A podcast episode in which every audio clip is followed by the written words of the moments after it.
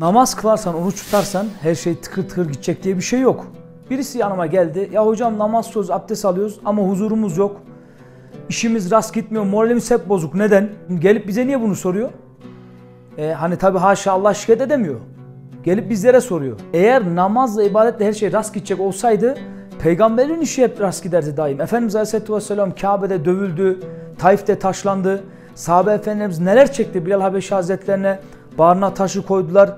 Kelime-i şehadet getirmeyeceksin eder. Ne yaptı? Kelime-i şehadet getirdi. Ve onlarca örnek var bu konuda.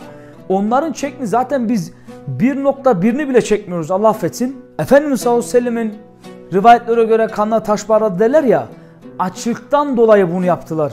Eğer denge böyle olsaydı o vatandaşın dediği gibi ya hocam her şey yapıyorum işim nasıl gitmiyor. O zaman Efendimiz Aleyhisselatü Vesselam'ın sahabe efendilerimizin sağ solunda haşa tabiri caizse altın dolu ondan sonra melekler 24 saat koruma altında hiçbir şey olmuyor diye değil onlara ibadetlerle kıyaslayamazsın onu.